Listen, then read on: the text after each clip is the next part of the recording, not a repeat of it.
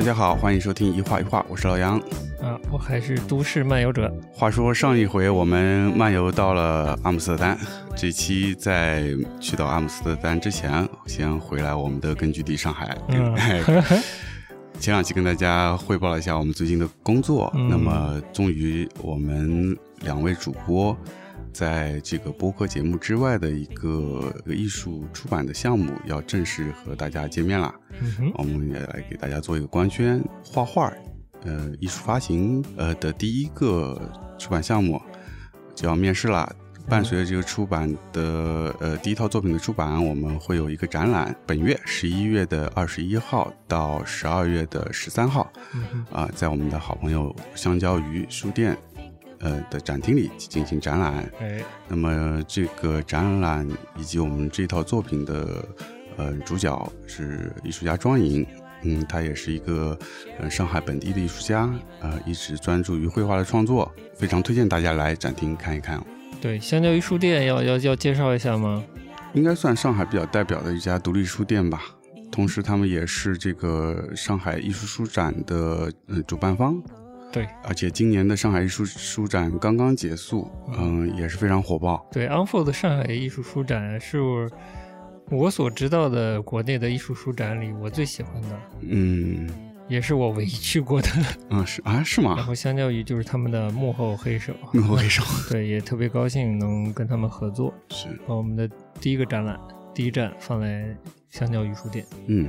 正好最近是上海的艺术交易月还是交易周之类的？交易月，交易月。艺术周交易月，呃，应该是这周结束了就，这个艺术交易月就结束了。我们正好是在这结束之后的一周 开幕这个小展览，嗯。可能就是最近上海比较集中的艺术博览会，算是口味比较重的菜。那我们这个就属于这个呃比较清淡的菜，对。大家看完那个重的可以来呃吃点清淡的，呃调节一下。其实就是下个周末了，对吧？就是下个周末，嗯，好的，那就欢迎大家来看展览，对，哎、带上你的朋友。没错，以及现场也许你能见到我们啊，不，啊应该多半是可以见到我们，嗯大家也可以主动来找我们聊天，哎呀谈谈啊。啊，好的，聊聊版画我没什么意见。那我们的重要信息就跟大家说完了，哎，官宣结束，官宣结束，嗯那我们就进入节目的正题，嗯嗯，继续跟大家都市漫游。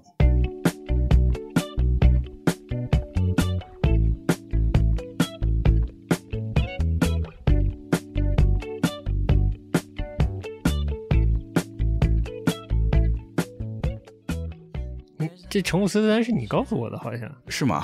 我也是听别人说的是吗？嗯，那你听到了成姆斯特丹，第一个想法是你觉得他他他有什么？我的第一印象，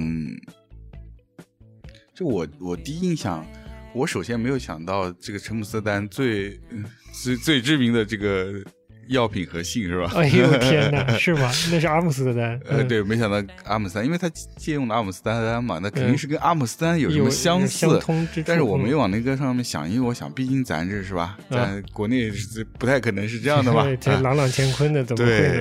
哎，太年轻了，不不，就是，所以我当时第一的感觉是说，嗯，因为我也没去过阿姆斯特丹，但对嗯阿姆斯特丹的想象，这个城市感觉是一个比较休闲、比较放松，然后同时是比较时髦的一个地方。嗯就这些想法从哪哪里来的？就是因为以前会看很多那种电视台的关于旅游的那些节节目嘛，，嗯然后阿姆斯特丹给你感觉就是小桥流水，大家骑自行车，然后园里有哎有郁郁金香大风车，虽然很都市，但是又和乡村自然很近。然后这个时髦感从哪哪里来？主要还是阿姆斯特丹或者说荷兰的设计，嗯或者它的电子音乐的那种感觉，嗯所以感觉是一个又时髦又放松的一个地方。哦，我还不知道阿姆斯特丹的这个电子音乐是怎么比较发达吗？像德国、比利时、荷兰这这三个国家，其实是文化现象是比较相近的，嗯，电子音乐这一块都还挺发达的。哦，嗯这个我不听电音的人我都不知道。嗯，Mandarin 的那个 Chase 不是也是嗯。参加过比利时的那个音乐的音乐节吗？，嗯。那柏林当然是也是了，嗯。就是各种各样的地下的这个电子音乐的表演场所，也有嗯。大的电子音乐的这个嗯叫音乐音乐节。音乐节，荷兰其实也是，也是哦。就从这几个方面就就想象的和阿姆斯特丹是这样的感觉，但是小桥流水是真的，嗯，骑自行车也是真的，是吧？呃，哎呦，那电视节目还是比较写实的。还是就是你说说出这两个关键词的时候，我那个、那个嗯画面有点回来，嗯，但是没有去乡村啊，就是这个郁金香和大风车没看到。我要说那种特别俗气的话了，嗯就荷兰的大妞，然后嗯骑大自行车，嗯，真的好看。是吗？对，整个一个很爽朗的感觉。嗯如果天气好的话，嗯真的蛮惬意的，画面特别美好。就整个那个视觉的颜色，不管是建筑、道路、嗯草坪，还是水，还是怎样，饱和度很高是吗？哎，该灰的灰，该饱和的该饱饱和。嗯说成姆斯特丹，我当然也、也会往往那个什么，就是嗯一些可以燃烧的植物叶子呀 之类的想，但没没有往这个同性文化这边想。同同性文化都是看别的文章里介绍才知道的。啊是吗？我？说成都啊，啊，真的，嗯。正好我们要去之前就有一个，你你还不知道，我跟你讲的这个 MC 什么洗浴中心之类的这个事情，嗯对，我也不知道到底具体是怎么回事了。嗯。香港前一阵有一个影片叫《叔叔》，嗯。其实就是讲的两个中年男性，嗯。嗯、这个同性恋人之间的关系，嗯。其其中也有发生在这个、呃、专门面向同性嗯，客人的这个洗浴场所的这个剧情，哦，但没有表现的特别嗯。凶猛的感觉啊，嗯。就是还挺日常的那种描写，嗯。所以也没觉得怎么着。然后突然就是这个对吧，乔姆斯丹就出新闻了，我说嗯，是被描写的过分了呢，还是说真的很过分呢？那这个我就不没有去深究。嗯，阿姆斯特丹的这个这个某些老城区里的这个街道上的这个燃烧出来的 散发出来的味道还是很浓的，真的啊，是很浓，是很浓啊，是很浓，是已经有点让你浓到烦的那种浓，你知道吗？真的啊嗯，真的很浓。这个在成姆斯特丹是没有的，绝对不可能有的，不可能。而且经过这个流失的介绍，嗯，最近管理也是比较严的，就更更没什么可能。对，对，大概是这样。就前两天看那个哦，水原希子，嗯呃，有有一个属于伪纪实的那种纪录片，就嗯拍他出行旅游的。他第一站从日本到了中国，就是嗯到成都。嗯嗯，成都他第一站就去了太古里啊什么的。它里面有意思的是出现了一个人物，嗯，一个本地的小哥，嗯介绍自己姓王，然后说我的我有我有很贵的车，我的外套六十万，应该是日元吧，然后就是我可以请你去玩嘛之类的。我突然就想起啊，就是成都这种消费文化，以及之前没去过就在就问自己，成都为什么大家这么爱玩，而且有钱玩的感觉。成都也算内陆城市，对，然后省会城市，内陆的省会不止它一个呀。嗯对吧？但为什么就是它服务业这么发达，饮食这么发达，然后人这么爱玩，就这个氛围是怎么来的？有答案了吗？可能前面是不是说到一点？我是从这个饮食文化嗯，来猜的，市民的小商业的发达，嗯大家又爱消费本地的食物，然后就这个消费文化有历史，嗯，就是大家爱消费、爱吃喝、爱玩，嗯就要就要真的要爱这些事儿，喜欢这些事儿，enjoy 这些事儿。嗯这个城市的氛围才是这样的。然后我，哎呀，我这要一竿子支回西安了。嗯，就是我我不是就是去成都之前先回西安的嘛，嗯我也在想这个都是省会城市，然后我我还查了，呃，成都应该先一批，北京、上海、天津，呃，是不是还有武汉？就是中国有个呃中心级城市这么一个规划。嗯嗯，现在有九个，第十是个是谁不知道，嗯但反正成都啊、西安、南京好像还没在里边。嗯但我觉得这这个都不重要，不重要的点嗯是什么呢？其实我觉得他们不是是平等的，就是他们是类似的城市，就是省会城市，重要的省会城市是类似的城市。嗯你嗯知道类似在哪儿吗？嗯，就我这次回了西安，我才理解这个省会城市到底是什么。我以前就不太理解省会城市的特点。我我现在理解是什么呢？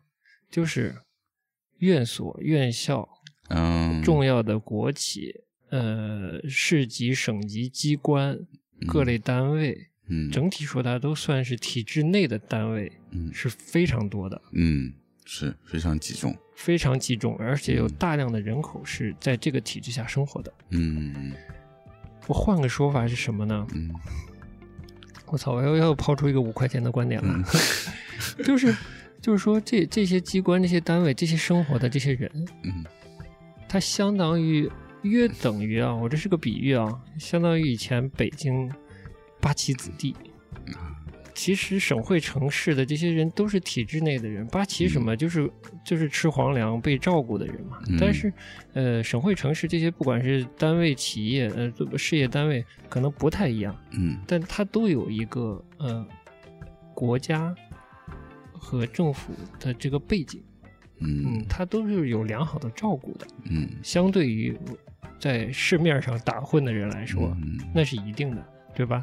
是你各种福利，包括就就说到最最最基本的福利分房，你在 社会上打混你是没这个东西的嘛，对吧？这就已经很大的区别了。嗯然后各种，呃，根据你所在的企业，还是不管事业企业，嗯、还是机关，它的属性不同，那它不同的福利也是不一样的。嗯但都是有福利这件事的。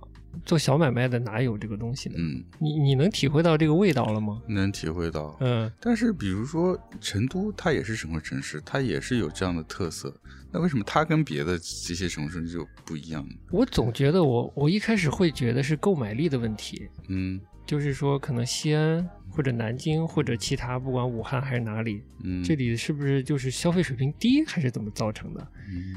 但我明确了，就呃不是明确，就是我改变了这个认知了，对嗯。省会城市的认知之后，我觉得不是消费能力的问题，嗯。这里这些省会城市都有大把的，嗯。不是大把的，就大量的体制内的嗯。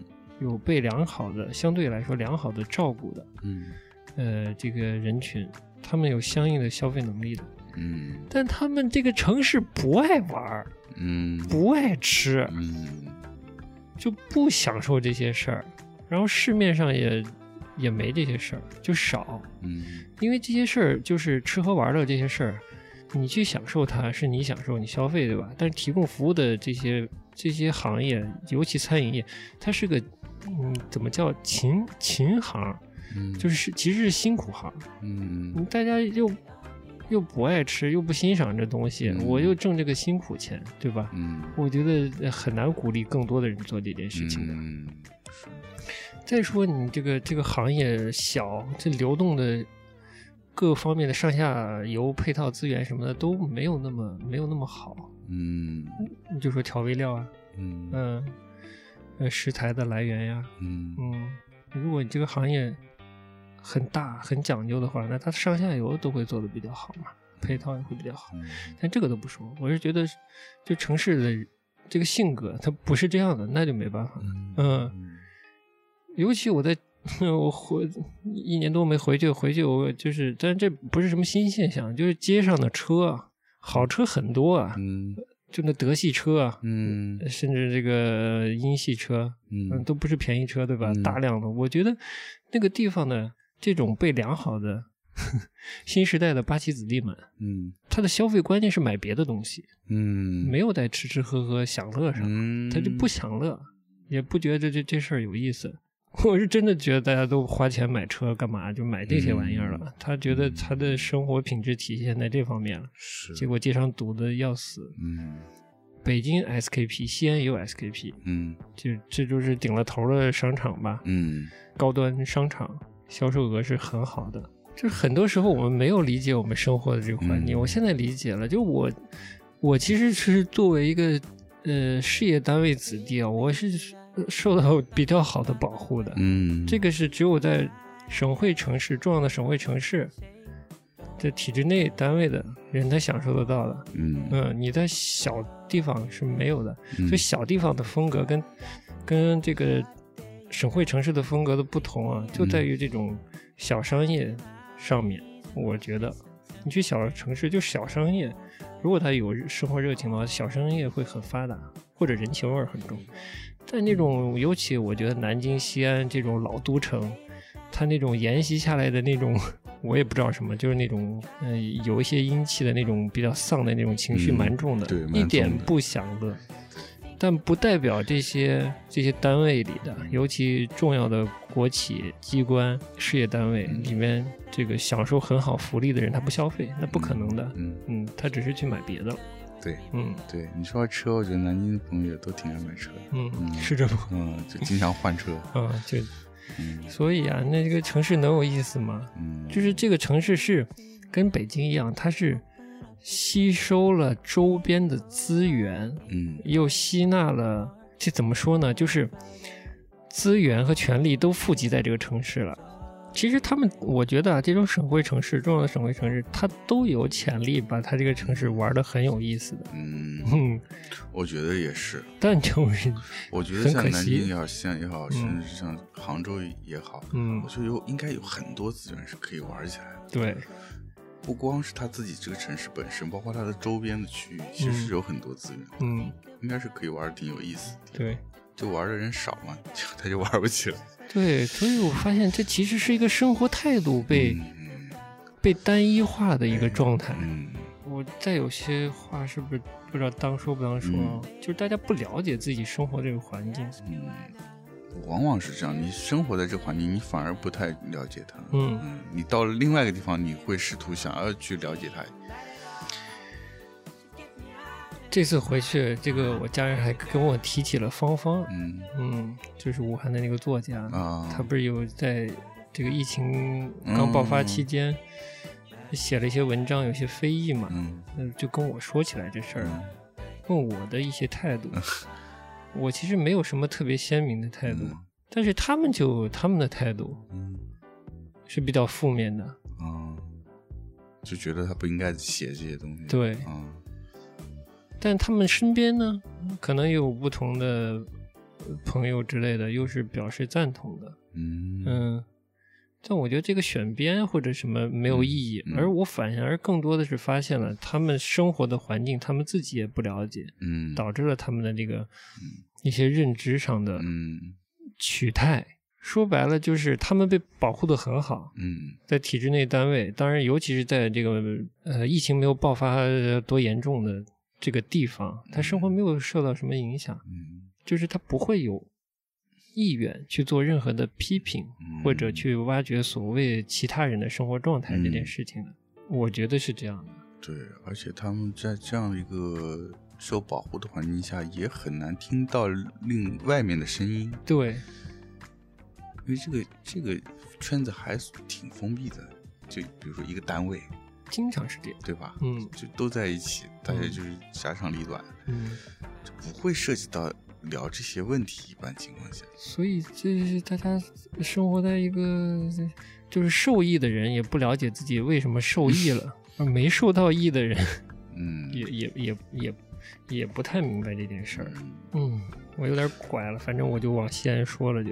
对你说这个观点，我刚才也在想啊，就是嗯说，嗯，这个省会城市这样的事嗯事业单位啊，或者说体制内单位比较多嘛，嗯我这么想，我我虽然没有做过调查，但我我自己的这种感官感觉上是觉得，成都相对于别的省会城市，可能类似大专院校也好，还是科研单位这样体制内单位，相对是不是还是少一点？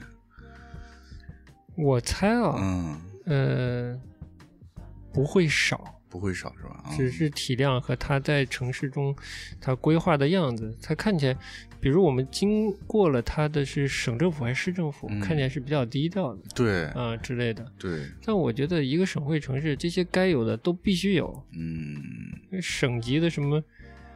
省级的各种厅，嗯市级的各种局，嗯，一个都少不了，啊对，一个少不了，绝对不会少的。嗯，是，然后院校那就看他当地的院校多少，嗯然后他这个肯定是有规划，所以他在科研上的院所有哪些，嗯这个呃是有规划的，肯定的。是，然后有产业布局，他那儿有哪些国企，这些也是有的。对然后招商招哪些其他外来企业，肯定也是有的。只嗯是市面上，我觉得是跟他的就城市性格有有关系所以它没有那么富集的一个对。这个大院儿那个院儿对都在因为我。们这次在成都虽然待时间短，但是走了一下，我印象里就是觉得好像这样的地方没有看到太多。但有可能在在就是市中心更外围一些的地方是嗯是，但我觉得它的情调也会跟西安或者其他这个省会城市嗯不太一样啊不太一样太舒服些。啊，再舒服些。嗯，对，首先那天我们路过他那个是省政府是吧？还是好像是什么东西，对啊。就真的很低调。嗯你换哪个省会，内部富丽门脸都不会那么小，嗯，怎么不是白宫也是小白宫？啊，呃对，然后街面上的这个意识形态宣传也相对比较少哎的，比较少。嗯，嗯我觉得这这是就是性格，嗯我就发现城市，嗯我们说多样性啊，嗯我昨天也是看何伟，你知道那个何伟吗？写嗯，非虚构，就是没看过。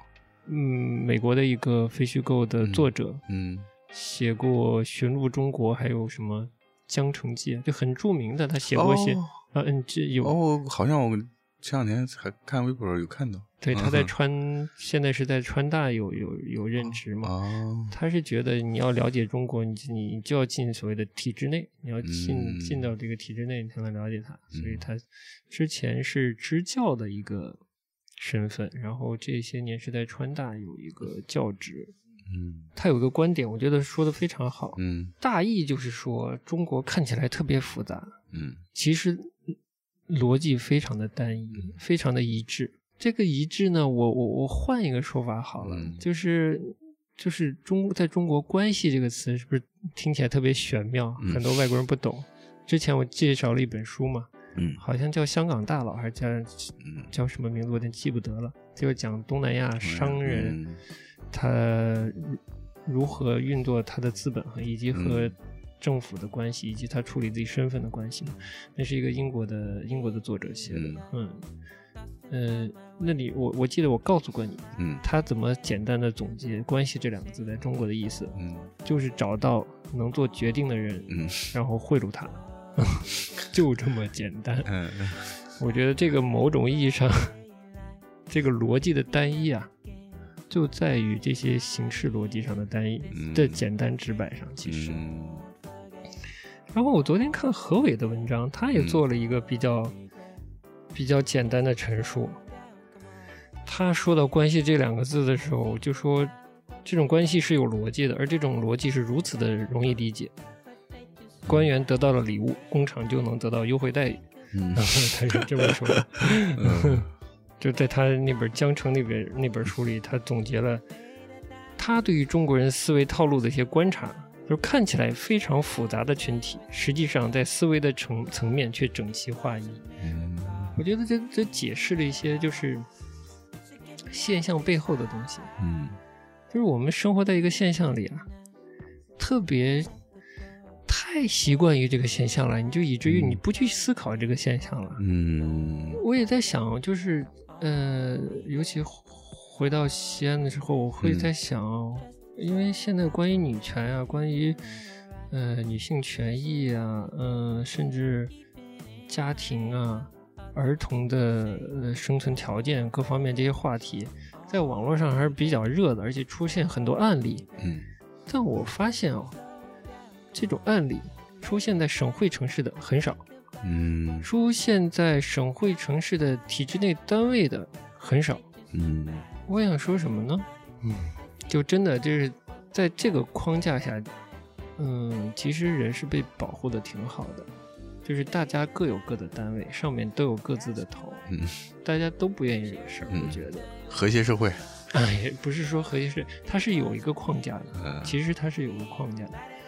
这个框架里是有有怎么说，有个权力制衡的关系的。嗯所以你很少听说就是，呃，企事业单位里、机关里、呃院校院所里是有有是有什么出过什么了不起的这个家庭暴力，嗯就是特别恶性的事儿，我反正比较少听说。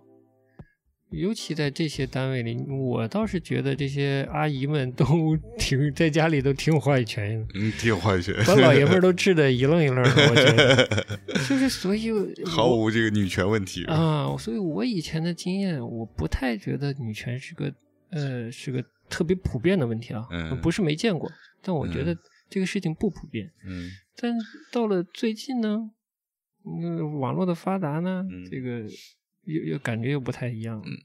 所以我在在思考这个城市这个东西啊，嗯从成都这么有特色的城市到省会城市，嗯。到什么是城市，以及为什么人要脱离乡村来到城市，或者脱离小镇来到城市，我在思考。嗯。但另一个另一个点，大家思考的也不太多，就观察的可能不太多的部分，就是我觉得可能跟司法的质量是有关系的。司法的质量，对，就跟刚才的关系这个这个说法有关了。嗯就在小地方的这个商和政之间的关系，嗯 就是小小城市、小镇，它的不管就是它的，如果说司法是一个服务的话，它质量是比较低的。嗯嗯，就是它出现比较荒唐的事情的可能是比较性是更高一些，比较高的。嗯嗯，你看那些虐童，那些呃什么嫖宿幼女啊，嗯。什么就是这个教唆未成年少女卖淫啊，就这种比较恶性的、就奇葩的案子，经常是在一些你没听说过的小地方发生的，嗯而且他还能很长时间的发生下去，嗯这个就跟关系有关系了。嗯，关系关系，就是这是有点二元，嗯你明白我意思吗？嗯，明白，嗯，嗯我因为我没有写一个框架出来啊，嗯所以说没有那么清晰。嗯嗯，简单的说，就是大家对自己的生活的环境观察的可能还是太少了。而嗯我想回到我们两个人的状态说，嗯就是你家估计以前你父母估计也是是事业单位吧，反正就都不是做买卖的人嘛，嗯，对？吧？呃，都是彼此彼此彼此都一样。就是我觉得啊我们这种现代社会里的中国的，我把它打引号的八旗子弟啊，嗯 我们已经走出了这个保护圈了，嗯我们已经没有这个呃直接的事业单位的嗯。这些体制内的这些福利了嗯。我不知道你啊，我应该还是比较主动的，就是嗯没有在这个这个体制内试试图在体制内生活。嗯，我也是，嗯，嗯我就想，那我们都已经就出来了，就不追求这个，那是不是要玩的更开心一点呢？嗯。因为那些省会城市嗯。里面的那个氛围，嗯。那种乏味、嗯。一致化的氛围，嗯。那种所有的话语，那种消费方式，嗯。都是因为他们在这个体制内嗯。才形成的。嗯，很多东西你出了省会城市是看不到的，但是为什么呢？我现在就思考到，就是这个原因，大量的所谓的体制内的单位和人口被管理的这个地方，嗯。它的逻辑就是最大的逻辑，它的生活方式就是最大的生活方式。嗯。但我们已经跳脱出来了，是所以就何不玩的开心一点？呢？嗯。嗯。是，对，就是那个那你说就是这种体制内单位，他们都在一个就是非常一致的这个行动逻辑对行动逻辑啊，或者是各种交往的逻辑。对里面在生存，嗯。所以就是也的确是，就是他们可能就限制了他他们很多。虽然他们获也获得了一些保护，获得了一些利益，嗯但他们也限制了很多，就导致他们所有的行动都要跟别人一样。嗯这个一样就是限制他们的自己的这个自由，或者说他们就生活方式也得跟别人一样，不能太出格，对吧？你不嗯就是人人家买这个，咱咱也买，对吧？人家不买，咱也别买，是吧？是吧？还有就是，但好处就像也也是像你说，就是他不会像一些小城市一样，他会做一些出格的事儿，因为这个出格是对他来说代价太大了。嗯，体制内的人不太不太，我觉得啊不太把这个体制外的人某种意义上当人看，我是这么觉得，嗯就不太觉得。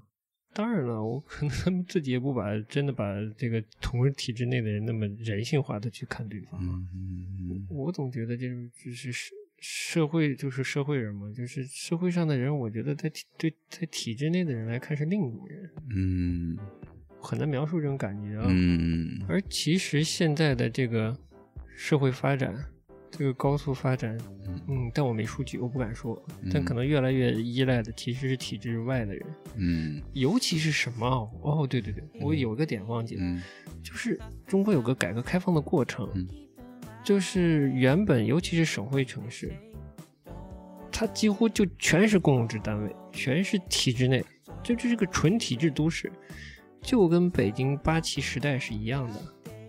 对，他所谓的皇城根儿，现在的北京人他可能牛逼，觉得嗯就有些北京人就是比较傻缺的那种，可嗯能觉得自己是北京人牛逼。嗯其实是你你跟皇城根儿，真正的皇城根儿那个时代，你城外的跟八旗的跟里头人是没关系的。嗯就是原本啊，这些省会级城市，在改革开放之前，它它就是一个死气沉沉的。我用死气沉沉是不是不合适的？就就它原本就是一个体非常体制内的一个没有私有经济、没有一个活跃的那个生活什么生活方式的那么一个地方，嗯。是逐渐这个政策嗯。在变化，这个城市的生态在变化。嗯。在生态变化的时候，如果那个所谓一致的逻辑特别强的话，嗯。那嗯可能那个生活的状态也都都大同小异，嗯，没有足够的活泼。我觉得就是像成都，可能重庆，也可能还有一些其他地方我没有去到的嗯省会级城市。如果它很活跃的话，嗯它真的是跟它地域和之前它的那个嗯人文是有关系的，嗯生活方式足够强，嗯，以抵御之前的那个啊纯体制内城市。那个纯体制内城市是洗过一遍的嘛？嗯嗯的那个生活方式的演变，它又活过来了。嗯我这么猜测的。嗯嗯，这个可能，哎，这个我觉得很有趣啊，怎么没有什么什么社会学家什么去嗯研究一下呢？是啊。嗯我明白，就是就是说，像成都这样城市，它本地的那些习人们的习俗太强了，强到它已经能够抵挡住这个体制内的这个影响。对，以及可能虽然他也经历过这个改革开放前的那个很。就是去商业化的、去市民生活化的那种阶段，但可能他他有些种子还是留下了吧，但那个阶段我们没有经历，所以不知道。但他很快恢复，甚至可能更更出色了。嗯这这是这是骨子里爱玩，可能也跟周边的人也是爱吃爱玩有关系。他嗯因为城市的规模扩得很大嘛，把很多每个城市都把周边的人吸引进来嘛。嗯周边的人如果也是特别爱玩的话，也会有影响。嗯就是这个性当地的性格决定了城市面貌。而现在这些死气沉沉的城市，就是这一个是体制本身的性格决定的，二个是当地的性格也有影响。嗯所以你看它很红火，房子越来越贵，然后嗯大家车越买越好，嗯买些高价的东西，嗯但是那个生活会很无趣。嗯那他给他这个机会的，也就是他的一个政治地位，把他选做了省会。嗯一旦这个行政的职能、一些权力移开了，嗯，这个地方如果这里的人的性格真的是爱玩的话，他还他可能会有趣；嗯如果不爱玩，他会很颓废。嗯你就想象一下北京那个地方，如果一些政治的中心职能挪开了，我觉得那是个很无聊的地方。嗯嗯，它不会很活泼。我很难想象一个去政治化的又活泼的一个北京，嗯。我还蛮难想象的。嗯。嗯，啊，好吧，这就是我也不知道我之前想了多少，然后嗯。表清表述清楚了多少嗯。关于我对这个城市的嗯。重要的省会城市的一些观察吧。嗯，挺好。我觉得我们最近的节目经常会聊到城市这个话题，哎呦，还挺好的。毕竟我们生活在城市嘛，嗯，嗯，是跟我们生活息息相关的，对，可以多想想。嗯，嗯，好，你多想想。嗯我觉得我想太多了你。想太多了是吧？其实也也往广州啊这个相对南方的城市嗯也想一想。首先得多走走，哎，对，首先得多走走。嗯，所以啊，我再换个说法啊，我们从买画这个角度讲啊，嗯，好，回到了其实这个这叫什么光光影百年还是光影流动还是什么？这个展览，嗯成都的这个展览，他提到了一些有一个时期就讲到欧洲的这个新兴资产阶级嗯嗯嗯，起来了，对喜欢、啊，对对对，有印象吗？嗯，那段还挺有意思的，大家开始看了半天，嗯，大家开始买小画，买小画了，对嗯，好像还拍了，我看一眼，我没拍啊。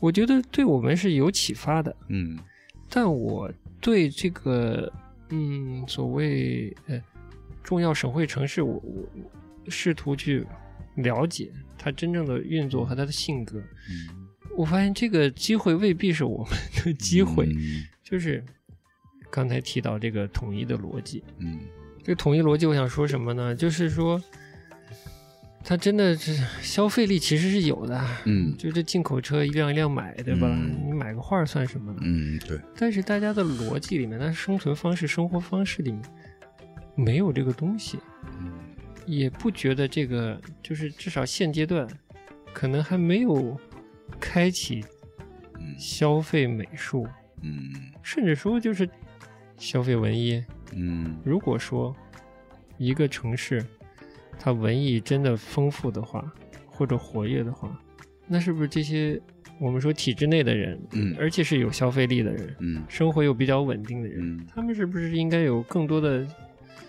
闲闲暇或者消费的可能性、消费能力去消费这些事情？嗯。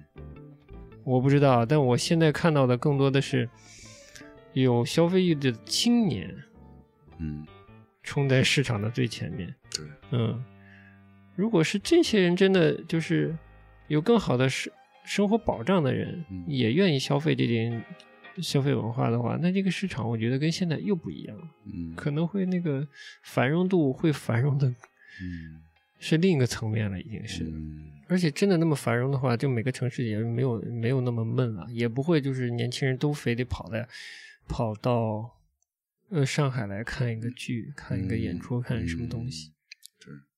对，那个氛围如果有的话，那肯定就会这些东西就去到这些省会城市嗯，有什么难呢？嗯港台歌星这个巡演走穴，不这些地方都会去的吗？啊，那如果他们是愿意消费一些演出，其他类型的文艺演出、展览，嗯我觉得是没什么问题的。嗯嗯，但就是这个这个哼这个逻辑下的这些城市，它可能嗯。还没到。嗯但你比如说，现你刚刚说这个年年轻人冲在前面，那这些年轻人如果是在省会城市年轻人，那可能他们的父母就是在这个体制内的这些，嗯，比如说吧，嗯，或者享受到改革开放红利的吧。对，但是他们的孩子就可能就像我们一样，我们可能已经跳出这个圈了。嗯，那这些人群，我觉得是是是不是未来是可期的？就看他被社会能讨喜成什么样子他会不会被逐渐的 进入这个单一逻辑里？嗯，这个就蛮难说的。嗯啊，是讲荷兰的，嗯就十六、十七世纪荷兰的这个贸易、工业啊、艺术非常的发达。嗯嗯，十七世纪被称为荷兰的黄金时代。然后，这个欣欣向荣的城市商业打开了广阔的艺术市场，权贵阶层延续着定制的定制化的这个传统，而逐渐富裕的市民阶层也开始购买画了，来装饰家庭和办公场所。新的市场需求和激烈竞争就催生出一大批专攻静物啊、风景和风俗画题材的画家，嗯并将写实性绘画提高到了前所未有的高水平。嗯。这些商品商品化的尺幅一般都不大，嗯。因此创作此类作品的画家又被称为荷兰的小画派，嗯，荷兰小画派不是大画啊。嗯。代表的作家有维米尔、嗯，维米尔。德霍赫、雷斯达尔、霍贝马、卡尔夫等。嗯，啊，就大概这么一个情况。我当时看到这段也觉得挺有意思的。嗯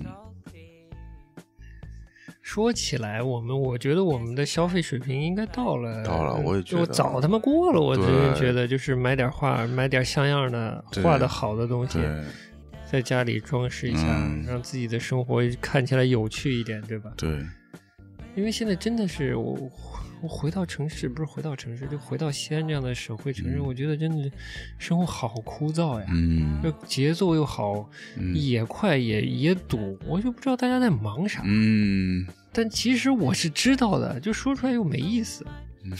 就是还是这一个逻辑，需要你快，你真的，嗯。然后其实是需要你快，但你觉得自己要快，就是这个国家是希望这个经济越快越好，越快越好，越快越好。嗯，我越来越多的这个税收，我的国库越来越大，我在国际上越来越强的对话语权。嗯但他抒发给你的呢？他灌输给你的呢？嗯就是我们国家越来越欣欣向荣，你得享受。你不来捞，你是白痴，你傻逼啊！我现在就是想保证你这个三感，对吧？幸福感嘛，嗯安全感、获得感嘛。嗯你自己不努力，你是不是傻缺？对，然后搞得每个人都觉得自己不作就是傻缺，那谁他妈享受生活呢？对。所以我觉得下一步就 是要错失这个良机，就亏了。对就亏了，嗯，然后省会城市里有大把其实没有亏占着便宜的人，嗯嗯，他也他妈不享受生活，嗯，嗯，他的享受生活就是可能去对，就他们可能享受生活的概念跟咱们嗯不一样，不一样对，他嗯们就是买名牌儿，对吧？就是很很很乏味的一种，他们觉得享受到生活的生活，嗯。挺挺无聊的，包括去他妈荷兰红灯区开开眼界是吧？嗯，对，是。特别土，特别土，嗯哎呀，所以说呢，我们如果有机会啊，啊，这波波令说，我觉得就是找那个城市性格好，愿意对新生事物有开放度，嗯。整个城市的性格有开放度的这些地方，嗯。嗯嗯、呃我觉得年轻人生意到哪儿都能做，但单价高一点的这种东西啊，可能有点挑。嗯嗯，年轻人到哪儿都是他都是，呃，这个生活状态决定了他是有好奇心，他愿意尝试的。嗯是有的东西可能是需要，比如说三十岁或者怎么着的，嗯但那个到那个年龄层混在这个城市里的人，可能已经已经对已经颓了。对，我其实前面也是在考虑，我觉得我们的我我们原先定的这目标群，在城市里可能已经真的不太想用这些东西了。嗯，嗯行吧，我今天本来没想聊这么多在西安的时候想的事情，嗯也是因为要去成都了，以及嗯对各个城市，我确实有很多困惑，嗯觉得我每天生活在这儿，怎么不了解这儿呢？嗯才想了这么多，但可能我今天本来没打算讲这么多，咱就先讲到这儿。嗯，其实本来应该说说我在回了一趟家一个更大的一个发现，我们就再来一集。啊，是是关于上海的 一件事儿。这这我还挺期待的啊。就先先说一下，就是之前也提到过，嗯就上海的一本我觉得蛮不错的杂志，嗯叫《书城》。嗯，很老的杂志。嗯，嗯我回去翻了翻，呃，找出了二零零三年到零四年期间的嗯一部分吧。嗯嗯嗯，那个时间段我可能比较密集的买过一阵。哦嗯，但它它这个刊物其实历史是比较长的。嗯正好找出来这个阶段呢，正好是当年的非典之后的哦刊物，而也正好是书城他在嗯编辑的思路上最希望国际化、最靠近纽约客思路的这个阶段，哦我觉得还是有一定价值的。是吗？嗯，我就晚晚点再跟大家分享分享好呗。期待期待。嗯。那今儿就先上海客了。上海客，嗯，我真的就是我回去就是把它翻出来嘛，嗯。然后看了一下，我也启发我要思考现在的城市。就是我觉得看这些文章，这些文章里反映的思维，在讨论的问题里面体体现出来的意识，嗯我觉得过了这么些年，我不觉得现在这个讨论的话语，这些思想上的意识有进步，这是最可怕的，你知道吗？